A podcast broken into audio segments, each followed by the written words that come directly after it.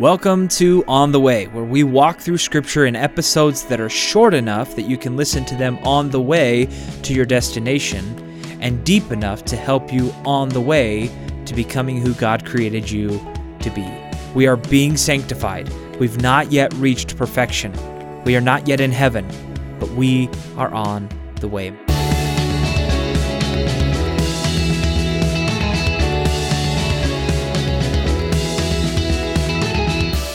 Hey, welcome to episode 40 of On the Way. This is the last episode of the season and the last episode in the book of Luke.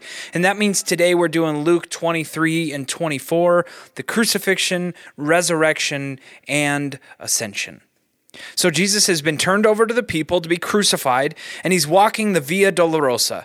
The, the soldiers grab an African dude named Simon and make him carry the cross behind Jesus with a bunch of grieving women. And then Jesus turns to the women and tells them not to grieve for him, but grieve for your children because bad times are coming. And there were two criminals who were also crucified on, on Calvary with Jesus. We call it Calvary because the place they were crucified was called the skull, and Calvary is the Latin word for skull. All three of them were nailed side by side on crosses with Jesus in the middle. And after Jesus is nailed to the cross, he says something amazing. He says, Father, forgive them, for they don't know what they are doing. Luke 23 34. And while he says this, the soldiers are rolling dice to see who gets Jesus' clothes. The common belief is that Jesus was a poor guy, and I'm not so sure about that, but apparently he had some very nice clothes.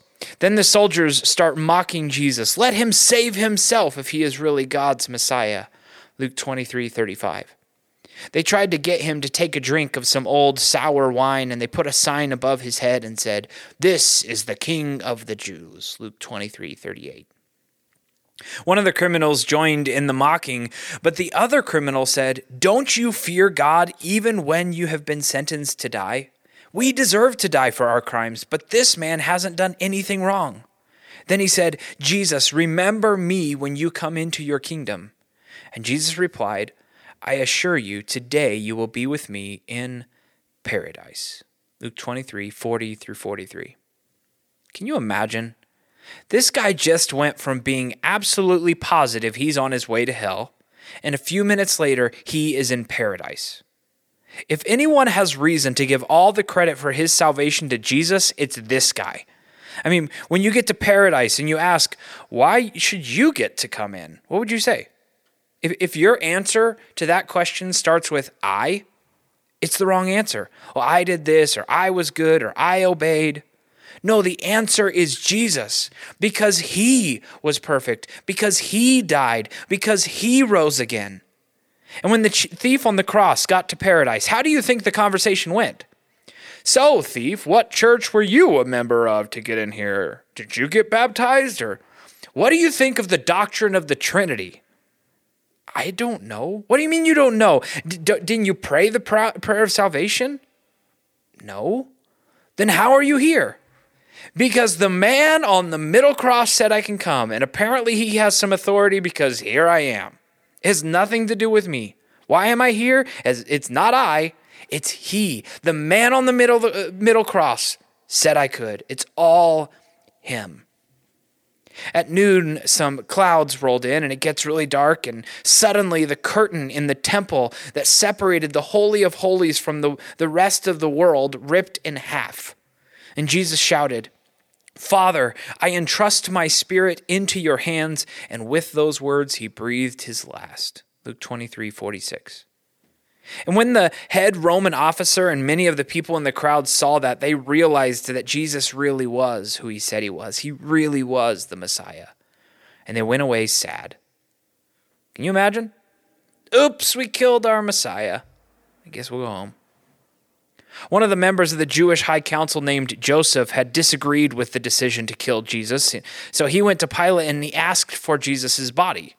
So they wrapped Jesus' body and put it in a beautiful new tomb that had been carved out of rock. Then they went home to prepare for Sabbath. And after the Sabbath, when some women went to the tomb to put spices in the tomb to make it smell better, and when they got there, the stone that was covering the entrance to the tomb was rolled away. They went in the tomb, and Jesus' body was gone. And suddenly some angels appeared and said, He is risen from the dead. Remember what he told you back in Galilee that the Son of Man must be betrayed into the hands of sinful men and be crucified, and that he would rise again on the third day. Luke 24, 6 through 7. So the ladies went back to tell all Jesus' followers what had happened, and the guys didn't believe them. But Peter jumped up and ran to the tomb to look. Stooping down, he peered in and saw the empty linen wrappings. Then he went home again, wondering what had happened. Luke 24 12. Oh, Peter, we love you, but what the heck? Don't you get it by now? Later that day, two of Jesus' disciples are walking back home after the Passover celebration from Jerusalem to Emmaus, and they're still heartbroken over Jesus' death. And while they were walking, Jesus appeared to them, but God kept them from recognizing who Jesus was.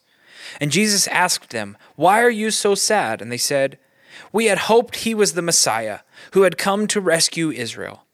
Then Jesus said to them, You foolish people, you find it so hard to believe all that the prophets wrote in Scripture. Wasn't it clearly predicted that the Messiah would have to suffer all these things before entering his glory? Luke 24, 21, and 25. Then he continued to teach them about the messianic prophecies, so they invited Jesus to stay the night at their house. And when they sat down to eat, Jesus broke bread and blessed it, and suddenly they recognized him. Then Jesus disappeared and they ran back to Jerusalem to tell the apostles. So, what's the point of this story? Well, when Jesus' followers impose their view of reality on Jesus, he remains invisible to them and unknown to them. Their worldview keeps them from seeing him.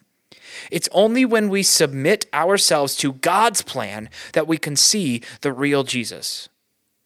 Then there's one more meal before the end of the book. As the disciples from Emmaus are telling the apostles about their encounter with, with the risen Jesus, Jesus appears again. And they all thought that they were seeing a ghost. And Jesus says, Why are you frightened? He asked. Why are your hearts filled with doubt? Look at my hands, look at my feet. You can see that it's really me. Touch me and make sure that I am not a ghost. Because ghosts don't have bodies, as you see that I do. Luke 24, 38 through 39. Finally, Jesus' followers are filled with joy and they sat down to eat. And while Jesus was eating, he began to use Old Testament scriptures to show how everything that had happened was a fulfillment of prophecy. The scriptures had to be fulfilled that the Messiah would suffer and be resurrected so that we could have eternal life. Then Jesus told them to stay in Jerusalem until the Holy Spirit came to them. He told them the Holy Spirit would come and fill them with power to fulfill the mission he called them to. Then the last four verses are the ascension. Jesus went with his disciples to Bethany. He blessed them and ascended to heaven. And they walked back to Jerusalem worshiping God. Is that a good book or what? Luke's second book is the book of Acts, and in it we see that the Holy Spirit did come and he did empower the church to fulfill God's mission in the world. Now we're on that mission. We are that church. The Holy Spirit came to us, and we've got a job to do. Thank you for joining me for this season of On the Way. If you're getting together with a group to discuss the episode, we've included some discussion questions in the show notes. And if you have time, spend a few moments in prayer before your gathering. Ask God to use these passages to form you into the person He created you to be. Here are the discussion questions for this episode. Number one, read Matthew 16 24 and compare it to the story of Simon from Cyrene in Luke 23 26. Number two, the criminal who asks Jesus to remember him is in paradise today. What does that teach us about the things we need to do to get to paradise? Luke 23 43. Number three, when Jesus died, the curtain that separated the Holy of Holies from the rest of the temple was ripped in two.